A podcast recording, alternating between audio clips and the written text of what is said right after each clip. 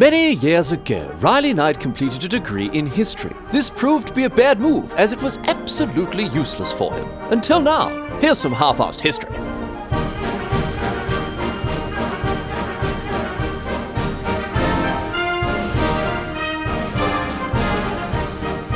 What's going on, mate? Great to have you along for some more half-assed history. This week on the agenda, going to be having a chat about some more of the weirdest deaths in history. This is the third time that we've gone through some of the stranger deaths from over the years. Very good to be back revisiting an old favourite topic. Uh, long-time listeners will remember we got across 20 of the... 20 of the best, I guess you could say, 20 of the weirdest or strangest or funniest deaths uh, in episodes 126 and 174. Get across them. And now we are back for 10 more. Um, I mentioned this last time in, in episode 174. I, I, talked about how dying really does seem to be a, a, very popular thing for, for humans to do. Most humans have done it at least once. Uh, and I was very interested to learn that uh, since the last Weirdest Deaths episode back in 2021, plenty more people have given it a try. In fact, more people have died now today than ever before in history, if you'll believe it. Even though we've been doing it for thousands of years, it is still as popular as it ever was. Anyway, as a uh, as a uh, very well very amusing and uh, and altogether very fashionable uh, piece of merchandise uh, from a certain podcast's merch shop reminds us halfasshistory.net follow the link merch on sale now death comes for us all but it doesn't come for us all in the same way. And today we're going to talk about 10 situations in which the Grim Reaper must have done his reaping while in a bit of a silly mood. We've got people being sawn in half and boiled alive, people bumping their heads so badly they die, people laughing to death, even one poor person dying when she tried to hide her smoking habit from her dad. Plenty of ridiculous stories to get across today, some classic half assed history for you to enjoy. But before we begin, I want to thank alert listeners Christy Jones, Tristan Hughes, Paul, and Bree, all of whom wrote in with suggestions relating to either some of the people in this week's show or ask for more weird deaths in general. Thanks so much for getting in touch. Of course, you can too. halfasshistory.net contact form there. Always good to hear from the listeners. Anyway, 10 more weird deaths from history to talk about today. Let's get to it. We're going to go through these chronologically, starting all the way back in antiquity and working our way through to the 20th century. Here we go. We're going all the way back here. We're going all the way back to before the Common Era. Uh, for, to the world of ancient Greece for our first weird deaths. Uh, deaths plural here, I should add, two of them linked by theme. Now, laughing yourself to death, right? This is this is something that happens. It, it's not something that happens very often. Um, uh, and I've got a piece of advice for you. If you think it is something that you might be at risk of happening to you, uh, in order to prevent it, I recommend you head over to the Wikipedia page on death from laughter. It does exist. And have a read of what they've got there because it is about as funny as a kick between the legs. Here's a, a, brief sample of the very academic view that Wikipedia takes of death from laughter. death may result from several pathologies that deviate from benign laughter. Infarction of the pons and the medulla oblongata in the brain may cause the pseudobulbar affect. All right, nerd, go and bloody retape your glasses back together. Anyway, it's very rare to die from laughter, but it can happen, and apparently it did happen to two notable ancient Greek blokes. Now, we are talking about stuff from over 2,000 years ago here, so we might need a grain or two of salt to take with these stories, but these stories have they have stood the test of time. They're still around today, and we still talk about both Zeuxis and Chrysippus today. Zeuxis, he lived in the 5th century BCE. He was a painter, very talented one, quite famous, but unfortunately his work hasn't survived. However, descriptions of it have, and they talk about how realistic his paintings were, how it made innovative use of, of light and shadow. He would paint gods and heroes and scenes and stories from myth and legend, and also boring stuff like still lifes. I actually I want, I want to tell you about one of them before we talk about how he died. Um, at one point, right, he got stuck into a competition with another painter at the time, Parrhasius, right? Uh, they agreed to this challenge to, to see who would be uh, judge the better painter. Now, I have to say, this story sounds completely made up, but I'm, I'm going to tell it any, anyway because it is pretty funny. But again, I don't actually think it happened. Zeuxis, right, he paints some grapes, classic still life grapes. Artists seem to love them. Uh, and, and these grapes apparently were so realistic, right, that, and this is where the story you'll realize probably isn't true, so realistic that birds flew down from the sky to peck at the painting of these grapes. They were so realistic the birds came down to try to eat these, these painted grapes. So amazing, right? Wow, what a painter, what a talent. But then Parrhasius told Zeuxis to pull back the curtain that hid his painting. And when Zeuxis tried to do this, he found that the curtain was the painting. The curtain was painted, this competition directed by M. Night Shyamalan. Obviously won the contest. Zeuxis is said to have congratulated him by saying, I have deceived the birds, but Parrhasius has deceived Zeuxis. Anyway, probably didn't happen, but what might have happened, again, we're not 100% sure, um, it might have been Zeuxis' painting, right, that ended up actually killing him. So the story goes. He was commissioned by a wealthy old woman to paint Aphrodite, the beautiful goddess of love and lust. Probably heard of her. But here's the thing this old woman insisted on being the model for the painting herself. Right, I mean, she's the one paying, so Zeuxis obliged. She he, he painted this wrinkly old lady as Aphrodite, and when he was finished, he found this picture of an old woman as Aphrodite so funny that, again, the story goes, he laughed until he died. And there are people around today who still insist that laughter is the best medicine. Apparently not. It bloody killed this poor painter Zeuxis. Uh, there's another, he's not the only uh, well known ancient Greek to die of laughter as well. Uh, the bloke I mentioned before, Chrysippus, right? Chrysippus, a philosopher famous for his creation of a system system of propositional logic, very boring. Um, I mean, we can we can again skip past Chrysippus. Reading about him will put you to sleep. Again, good stuff to read if you're wanting to stave off death from laughter. All his work on bloody Stoic logic filled with conditional propositions and indemonstrable syllogisms. We're not getting into that. Again, might help you avoid dying from laughter. But the story goes that one day Chrysippus spotted a donkey eating some figs, right? And he found this absolutely hilarious. And then to make it even funnier, he called out to his servant to give the donkey some undiluted wine to wash down the figs with. And he found this joke that he told, he found his own joke so funny, he continued to laugh until he keeled over dead. So, not only did Chrysippus die of laughter, he died laughing at his own joke, which was suggesting a fig eating donkey be given wine. I guess you just had to be there.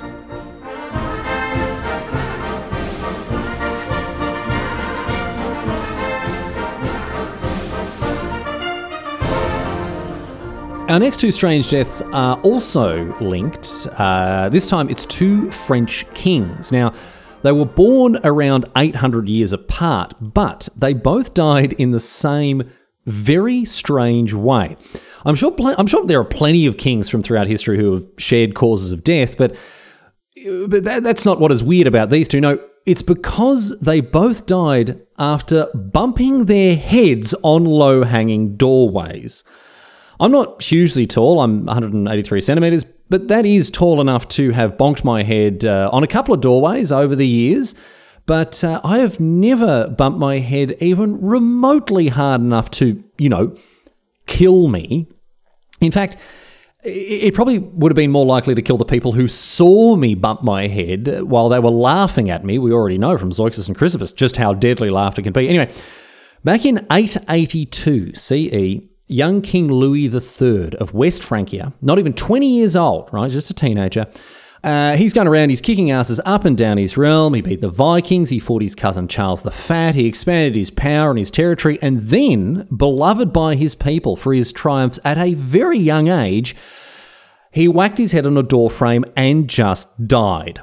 Now, there are different stories or different versions of how this happened. Some some say a horse was involved, that he leapt astride a horse which charged through a doorway, clocking poor Louis on the head as it went through. But there are other sources that say that it was just a regular doorway what he smashed his head into. Um, but all of these sources agree as to why he went through this doorway at such a uh, at such a fast pace.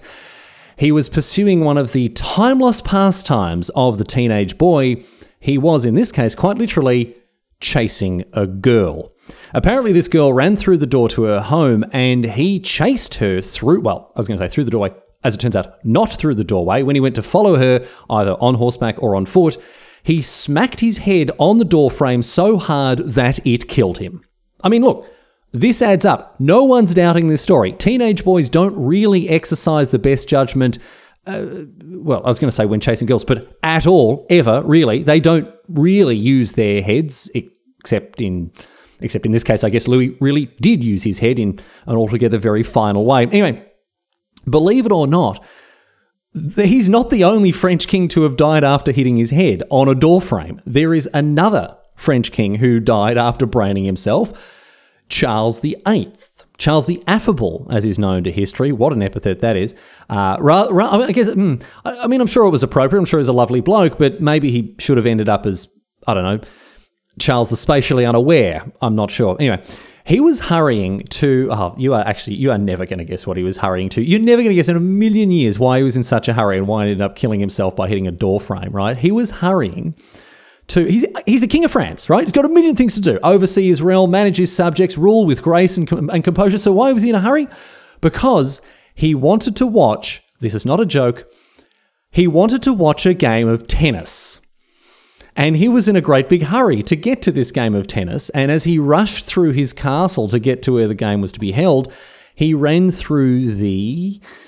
Well, not to put too fine a point on it, he ran through a part of the castle where all the blokes would go and have a cheeky slash. So, not only does this area stink of piss, the ground is wet and slippery, and Charles goes running through, no caution wet floor sign to be seen anywhere, occupational health and safety nightmare. And he slips over, like in an ad for a personal injury attorney, and he smashes his head against the doorframe that he was trying to, trying to go through. In a daze, he continued on to watch the game of tennis. He's not all there after this, this huge head injury. Uh, but shortly thereafter, he collapsed and he fell into a coma and it was a coma that he never came out of. He died a few hours later and went down in history as the second, as the second French king to die after bumping his head on a doorframe. Maybe that's why all the doorways in the Palace of Versailles are so tall.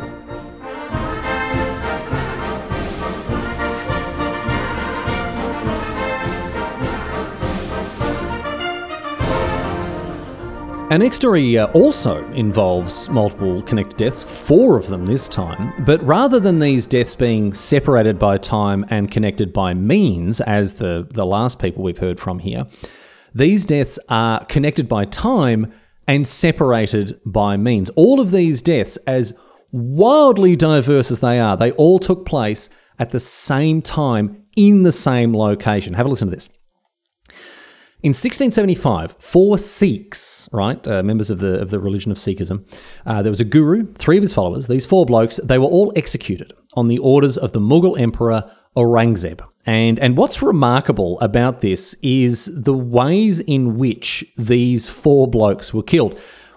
Ways plural here. Aurangzeb didn't seem to be concerned too much with efficiency. He didn't just line up these four poor buggers and hang them. No, they all died in different ways, and we are really in for some cruel and unusual punishment here.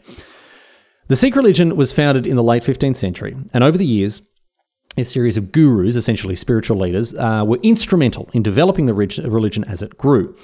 But not everyone has been a fan of Sikhism since its founding, and in the 1670s, the Mughal Empire was, was going a bit bonkers with the persecution of non Muslims in general.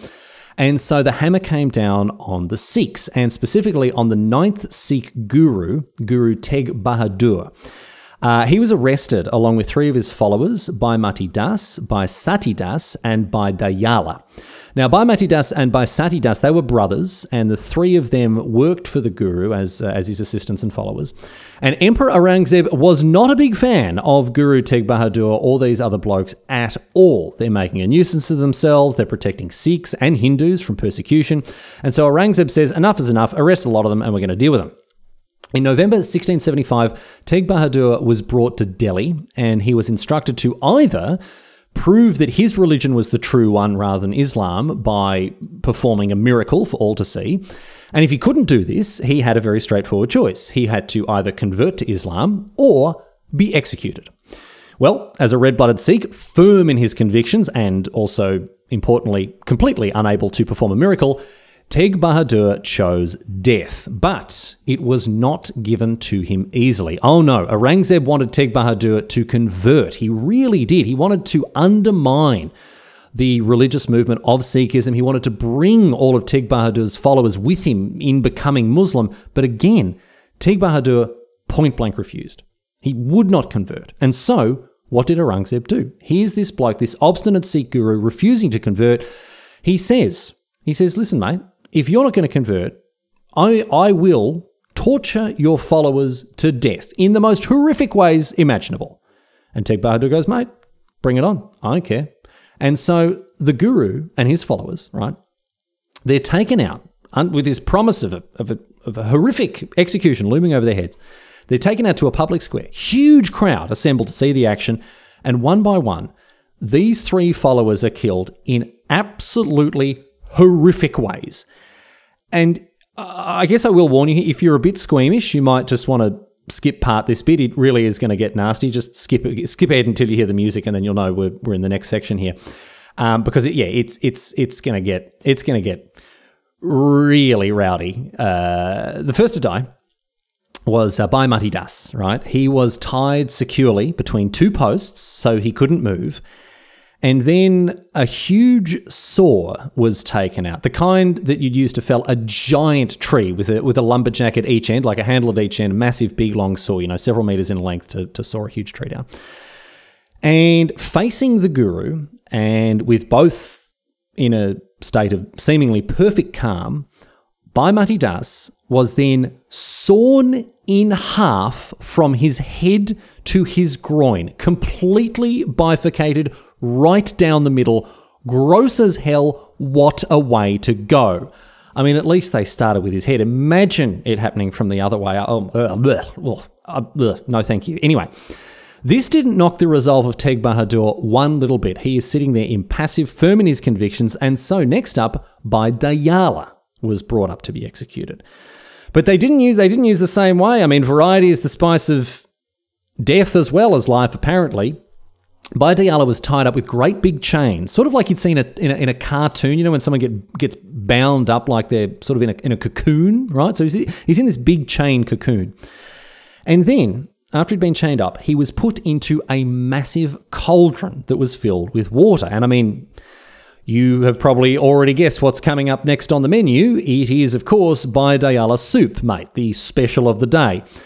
Bhai Dayala was boiled alive. And again, not a flicker on Teg Bahadur's face, even after Bhai Dayala's body was taken out of the cauldron and roasted in a fire until it was nothing but blackened charcoal.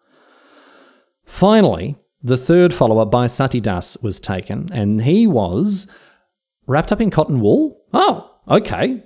I mean, that's not a bad start. Great, wrapped up in cotton wool. All right, maybe this is maybe this isn't going to be that bad. Oh no, okay, no. The cotton wool was soaked in oil, and Bhai Sati Das was then set alight and burnt to death. Chopped up, boiled, and now set on fire. Aurangzeb had some very inventive and creative methods of execution here. And remember, all of these took place one after the other in front of this crowd in the square like a little buddy variety show for them. I mean, no one wants to see the same trick twice, right? Anyway, that's it, obviously, for Bhai Sati Das, who, again, remained calm as he, you know, burnt alive, and his guru, too, remained calm, being forced to watch all of this happen. But of course, now, up next, seeing as his this torture, these horrific executions have done nothing to, to persuade him to convert to Islam. Now, up next is the guru himself. He is facing execution, uh, refused to give in, refused to convert, and he went to his death willingly. And just you wait until they hear, just you wait till you hear what they did to him. They took Teg Bahadur and they made him sit down in front of a bloke with a sword. And then, I mean, you you won't believe this next bit, right? The bloke he took his sword, he raised it up into the he raised up into the air, And then, get ready, he chopped Teg Bahadur's head off. Just, yeah, bit of. Bit, bit of a letdown. Just, to, I mean, look, maybe Aurangzeb was was out of ideas by then. Who knows? Maybe he just wanted it over and done with. I mean, no point dragging it out. The bloke's not going to convert. Just whack his head off, and then we can all go home for dinner. Obviously, he still had a little bit to learn about showmanship here, Aurangzeb, because, you know, everyone knows you should save the best till last for the crowd. You should have put Teg Bahadur in a cannon and shot him to the moon or something. That would, I mean, that would have, oh, I'd watch that. That'd be good. But no, after the sawing and the boiling and the burning, it was just a communal garden beheading here. And I wonder how Teg Bahadur felt about it. I mean, at least put some effort in, mate. I'm the guru. You've used all the good executions on the followers. Come on. Anyway, it's amazing to think how these four executions, each one of which would be notable on its own, right? The well, I, I guess ex- except for the fourth one. I mean, no one's writing no one's writing home about a, a beheading, especially especially not the person who's being beheaded. Um, three of them absolutely bizarre, unbelievable, cruel, horrific, and would stand, as I say, on their own as one of history's weirdest deaths by themselves. But they all happened together, man. They all took place on the same day, at the same time, in the same place. And they produced four Sikh martyrs whose lives, or deaths, really, I should say, are still commemorated by Sikhs even today.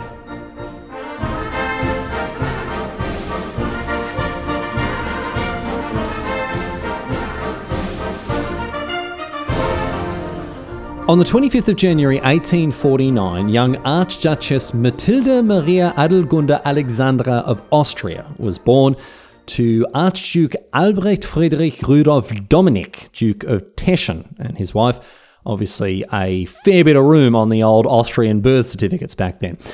Archduke Albrecht had big plans for his daughter, his second daughter, his third child, who was a descendant of Leopold II, the Holy Roman Emperor through him, while King Ludwig I of Bavaria was her grandpa through her mum. So she really did come from, from some very high profile European royal bloodlines. Uh, she was also, incidentally, through Ludwig I being a grandpa, she was the cousin of Ludwig II of Bavaria, episode 136, get across it. Um, but then again, actually, them being cousins isn't really that notable because, I mean, when it comes to European royalty, who isn't a cousin of each other? Anyway, Big plans, big plans, I say. Archduke Albrecht he organised a marriage between her and an Italian uh, an Italian prince named Umberto, who would uh, ultimately go on to become king of Italy. And the plan was to have her as his queen. Um, you really do need to go and look at pictures of Umberto. Uh, Umberto I, he had the most absurd moustache you will ever see. This thing is massive. It looks like it looks like a bad Photoshop shop. It, it, you know what it looks like? It looks like a video game cosmetic that was incorrectly scaled with the with the model of the of the character. It is absurd, right? Anyway, uh, this marriage was organised to ease tension between Austria, Hungary, and Italy, uh, and it would further the prestige and the glory of the Habsburg Lorraine house, right, from which uh, Matilda was uh, Matilda came um, by installing a, a member of, of theirs into another royal position in Europe. But as you may have guessed, the marriage never came about, and for good reason. Poor Archduchess Matilda died in 1867 at the age of just 18 in circumstances that are that are very tragic, very I mean very very sad, but also I mean I, I hesitate to say also pretty funny. Um, smoking kills. We all know this by now. We all know cigarettes will kill you. Um, despite the lies of big tobacco and their seemingly bottomless, bottomless pits of lobbying money, it does seem like the good guys have won and that the world knows now that smoking is a bad habit that will be the death of you.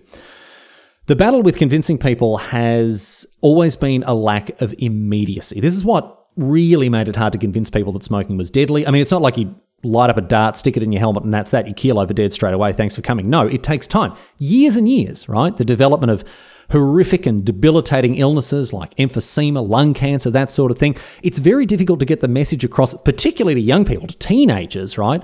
That munching durries is going to kill them because all that cancer stuff, I mean, that's ages. That's, I'll be old then. That's thousands of years. Who cares? Let me get on the ciggies, mate. Well, in the case of this specific teenager, Archduchess Matilda, her smoking habit did kill her with a startling level of immediacy at the age, as I say, of just 18. On the 6th of June 1867, Matilda, she put on her glad rags, lovely gauze dress, she's looking fantastic, and she got ready to head out for a night on the town. She's planning to go to the theatre and have a great time out with her family and her mates. And so after she's gotten dressed and once she's ready, she pulls out her cigarettes and uh, she lights one up and, and, and she starts to smoke. And, oh no, she hears her dad coming. Now, her dad, Albrecht, was said to be very old fashioned when it came to political affairs and his job as the Inspector General of the Austro Hungarian Army. In fact, Austria's broad failure in the First World War is due in some part to the fact that this bloke just didn't keep up with the times and make sure that Austria's army was modernised. But he certainly was well ahead of the times when it came to smoking, as he strictly forbade his kids from the ciggies. So, when Matilda hears he's, hears him coming, right, she goes, "Oh bloody! I don't, I don't want to get caught munching this durry, and I, I better hide it." She quickly hides her lit cigarette behind her back, right? Whew, close one there. Glad he didn't see. Albrecht, the rest of the family, they're, they're, they're chatting away. Matilda's hiding this cigarette behind her back when all of a sudden she just bursts into flames. From the perspective of her family, who all, all they're watching, it honestly looked like she had spontaneously combusted and caught on fire out of nowhere. The poor girl went up in flames so quickly and ended up being burnt so badly that she died. And at first, the family was at a complete loss. They're devastated. Obviously, it's a terrible thing, but also they are entirely unable to explain what had actually happened and why this, this young girl had just, as it seemed to them, spontaneously combusted. And it wasn't until one of her cousins dobbed poor Matilda in to her dad, saying that she secretly had been a smoker and that it must have been a lit cigarette that set her highly flammable gauze dress alight. So, Listen to your parents when they tell you that smoking kills, because they are right in more ways than one. And if you're going to if you're going to try to sneakily smoke without your parents noticing, don't wear highly flammable clothing when you do it. Be sensible. Wear a dress made out of something that won't catch fire. Make sure you put on your finest asbestos clothing when sneaking a durry, and you'll be fine.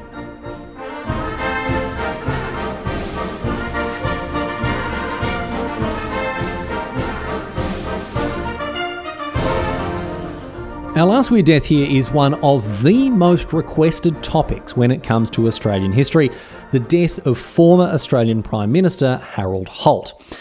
I really, I really can't justify a full episode on this bloke. He, he was an important PM, um, and his government undertook a lot of significant reforms and notable policy decisions. But like a lot of the other stuff about his career, I mean, as important as it is, particularly before he became prime minister, it's just a bit boring. It's just a bit dull. Um, in, in, in 1966, Holt became Prime Minister after the retirement of Australia's longest serving PM, Sir Robert Menzies. He had worked as a government minister for many years, but he still had big shoes to fill coming in after Menzies. And I'm happy to say that much of what Holt did actually helped to drag Australia kicking and screaming into the 20th century, even though it was, you know, the 60s. Uh, as we talked about actually briefly in 100 episode 129, get across it, Holt was a huge part of moving Australia away from the reprehensible white Australia policy, a racist immigration policy that heavily restricted non white migrants from entering Australia. Despite being a member of Australia's Conservative Party, which is very helpfully named the Liberal Party, Holt undid much of the White Australia policy. He paved the way for a better Australia and also oversaw constitutional reform that offered some recognition to Indigenous Australians. Um, and on top of that, he also took Australia out of the sterling area. Before 1966, we used to use the Australian pound, with one pound being worth 80% of a British pound or 16 shillings. Absolutely ridiculous system. He moved us away from the pound sterling. Under Holt, we moved to the decimal currency that we still use in Australia today. Although, despite what you might have heard about it, we don't call them dollary doos. I uh, maybe missed opportunity. I, I might be open to changing it. Anyway, Holt, I have to say, in the interest of fairness and balance, he wasn't all good. Uh, he aligned himself very closely with the disastrous foreign policy of US President Lyndon B. Johnson and his efforts in Vietnam. And this didn't sit well with Australians, but like it or not, our boys were conscripted, they were shipped off to Vietnam. Terrible thing. But the most remarkable thing about Holt's prime ministership was how it ended with his presumed death in late 1967. I mean, he hadn't even been PM for two years. Holt was a keen swimmer. He loved the ocean. He loved to go spearfishing off the coast in Victoria and Queensland, greatest states in Australia, mate. Who can blame him? And in December 1967, he was down at his holiday home in Portsea on the southern coast of Victoria with some of his mates. He made them stop at Cheviot Beach, where he'd swum many, many times before, although the surf that day was very rough, and so only one of his mates, a bloke whose name was Alan Stewart, decided to come in and join him for a dip. Now, Stewart wasn't taking any chances. He stuck close to the shore and stayed safe, but Holt, who claimed to, quote, know this beach like the back of my hand, was much more confident, and so he headed out further into the waves. And before long, he was caught up in a strong rip current, which, as any beach going listeners will know, can be very dangerous. Uh, rips are a leading cause of drowning at beaches worldwide. A rip is basically a fast moving current of water made uh, by water attempting to quickly get away from shore after being pushed, pushed there by waves and wind. It's basically like a river flowing against the waves. And if you swim into one, you will be dragged way out past the breaking waves. If this happens to you, however, you must stay calm. You don't try to swim against the rip, you swim to the side to get out of its current. Think about it like a treadmill. If you wanted to get off a treadmill, you wouldn't do that by running against it. You would just step off it to the side. And and it's the same with rips. You just swim parallel to the beach and eventually you'll exit the rip and then you can use the waves to help push you back to the shore. Swimming against it will just tire you out. You're not going to make any progress. And also, um, contrary to popular popular belief, rips won't pull you under. They just pull you out. And as scary as they are, I mean, it is terrifying to be dragged way, way out into what feels like the open ocean. You will be okay if you remain calm, remember to swim sideways to get out of them, and, and use the waves on either side of the rip to help push you back into shore. Didn't expect to be offering a little beach safety lesson here, but you know that that is how you uh, you stay safe in rip. Anyway, Holt he is out swimming out into the, in, into the rough conditions in the surf on Cheviot Beach when this rip picked him up. And despite being an experienced swimmer, the bloke's 59 years old. His doctor had recently advised him not to overexert himself, and it really does seem like this, this strong rip current got the better of him. It's not known why Holt, who, who would have known how to deal with a rip, it's not known why he drowned in the way that he did, but this rip dragged him out past the breakers. He was unable to make it back to shore safely. And as he was ripped out of the sight of his mates on shore, they started to worry. They call the cops. Within an hour, a massive search party had begun because Holt had not re emerged. He had not returned to the beach. Amateur divers went out into the water at Cheviot Beach to try to find him or his body, but the conditions were so rough that they too had to come back to shore. Helicopters, boats were used to scour the water in the hours after this. Eventually, police and Navy divers arrived to search as well. But bad weather hampered the search into the next couple of days the 18th, the 19th, the 20th of December. And most, most of the search efforts were scaled back in the days that followed that. The search was officially abandoned on the 5th of January. Harold Holt was sadly never seen again. Now, all the wackos, of course, put, put forward conspiracy theories. The CIA killed him because he wanted to withdraw Australia from Vietnam. He defected to China. He was picked up by one of their subs. He faked his own death to elope with a lover. All nonsense, of course. His wife actually offered the uh, the uh, some some strong evidence as to why he wasn't he didn't abscond to China as a, as a double agent. Uh, she said that he really didn't like Chinese food. But uh, look, there's not a there's not a shred of evidence to support any of these absurd theories. It was just it was just a tragic accident that highlights the danger of rip currents when swimming in the ocean. But the best part about this story and the reason that it makes an appearance in this episode, I mean, someone drowning at sea is very sad, but it's not that weird. I mean, there are lots of people who have done this sadly over the years, lots of people whose lives have been claimed by by the by the briny deeps. What makes this story notable and, and very strange is what happened after his death. Now, obviously, Harold Holt, head of government, prime minister, his death brought about memorial services and commemorations throughout not just Australia, but also throughout the world. And as you might expect, plenty of stuff in Australia is named after him. There's a suburb in Canberra called Holt. There are some fishing reserves in Victoria named after him. There's even a US warship that was named in his honour, the USS Harold E. Holt. But all of that stuff that was named after him, right? Of all of that stuff, nothing is funnier than a local government project that was underway in his local electorate in the in the suburb of Glen Iris in Melbourne. There, out in Glen Iris, at the time of Holt's death, the local council was overseeing some renovations of a complex that was in need of a bit of work. And in the wake of his death, the Malvern City Council announced that they were renaming this complex after the late PM. A very touching move, you'd think, an appropriate way to memorialise the life of our fallen Prime Minister, whose life was so sadly snatched away as he, you know, drowned at sea.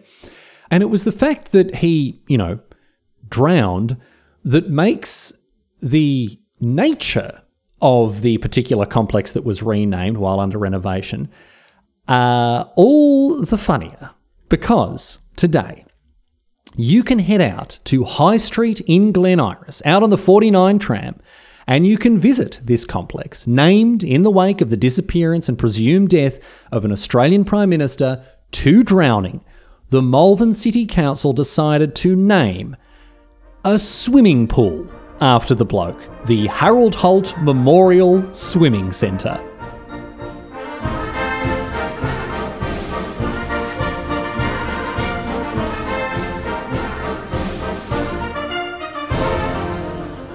But that's it. That's all she wrote today, sports fans. Those are 10 more of the weirdest deaths from history. I imagine we'll revisit this topic in the future because I've got a couple more up my sleeve that I do want to share with you. So if you've got some weird deaths that you think would make a good little short feature in, in an episode like this, please let me know. It'd be good to hear from you.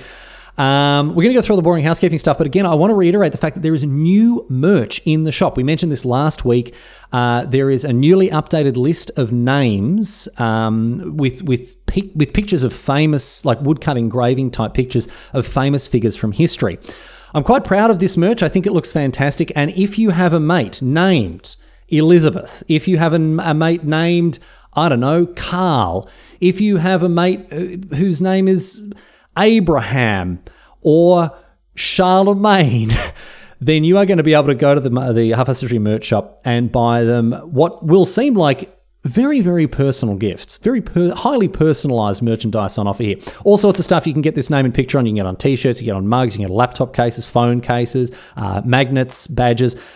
It's pretty cool. At least go and have a look. If there is a name that I've missed, if you fi- found like a, a, a, a, name and an image to go with it, like an old type, old woodcut type engraving type thing uh, that would look good, uh, please let me know because I'll probably whack it up on the merch shop as well, and you can buy it for yourself or for a friend. Um, and so uh, I do want to hear your feedback and any other ideas that you might have for merch. But go and have a look at the shop. Uh, it, it does some of the stuff looks pretty cool. You know, there's there's probably someone named Caligula in your life who really who really could use a highly personalized mug. Anyway. Uh, best place to go, of course, to find the merch shop, halfasshistory.net. Click on the link uh, uh, to get to the merch shop through that. That uh, That's the, the the way that makes sure that the referral is, it all goes through and, and I get paid for it. That's the, that's the best way to go there. Um, but if you want to support the show in a different way financially, you can go to Patreon, patreon.com slash halfasshistory, and there you can get access to all sorts of bonus, exclusive, secret, behind the scenes stuff, uh, including Patreon only merch that is uh, only available through the Patreon there. But even if you're a, if you're a supporter or no, I still want to thank you. I want to thank all the people who get in touch via the contact form on the website. Thank you so much to the people who uh, send through feedback and topic suggestions and ideas. This show would be a lot harder to do if I didn't have people in my inbox suggesting these things week in and week out.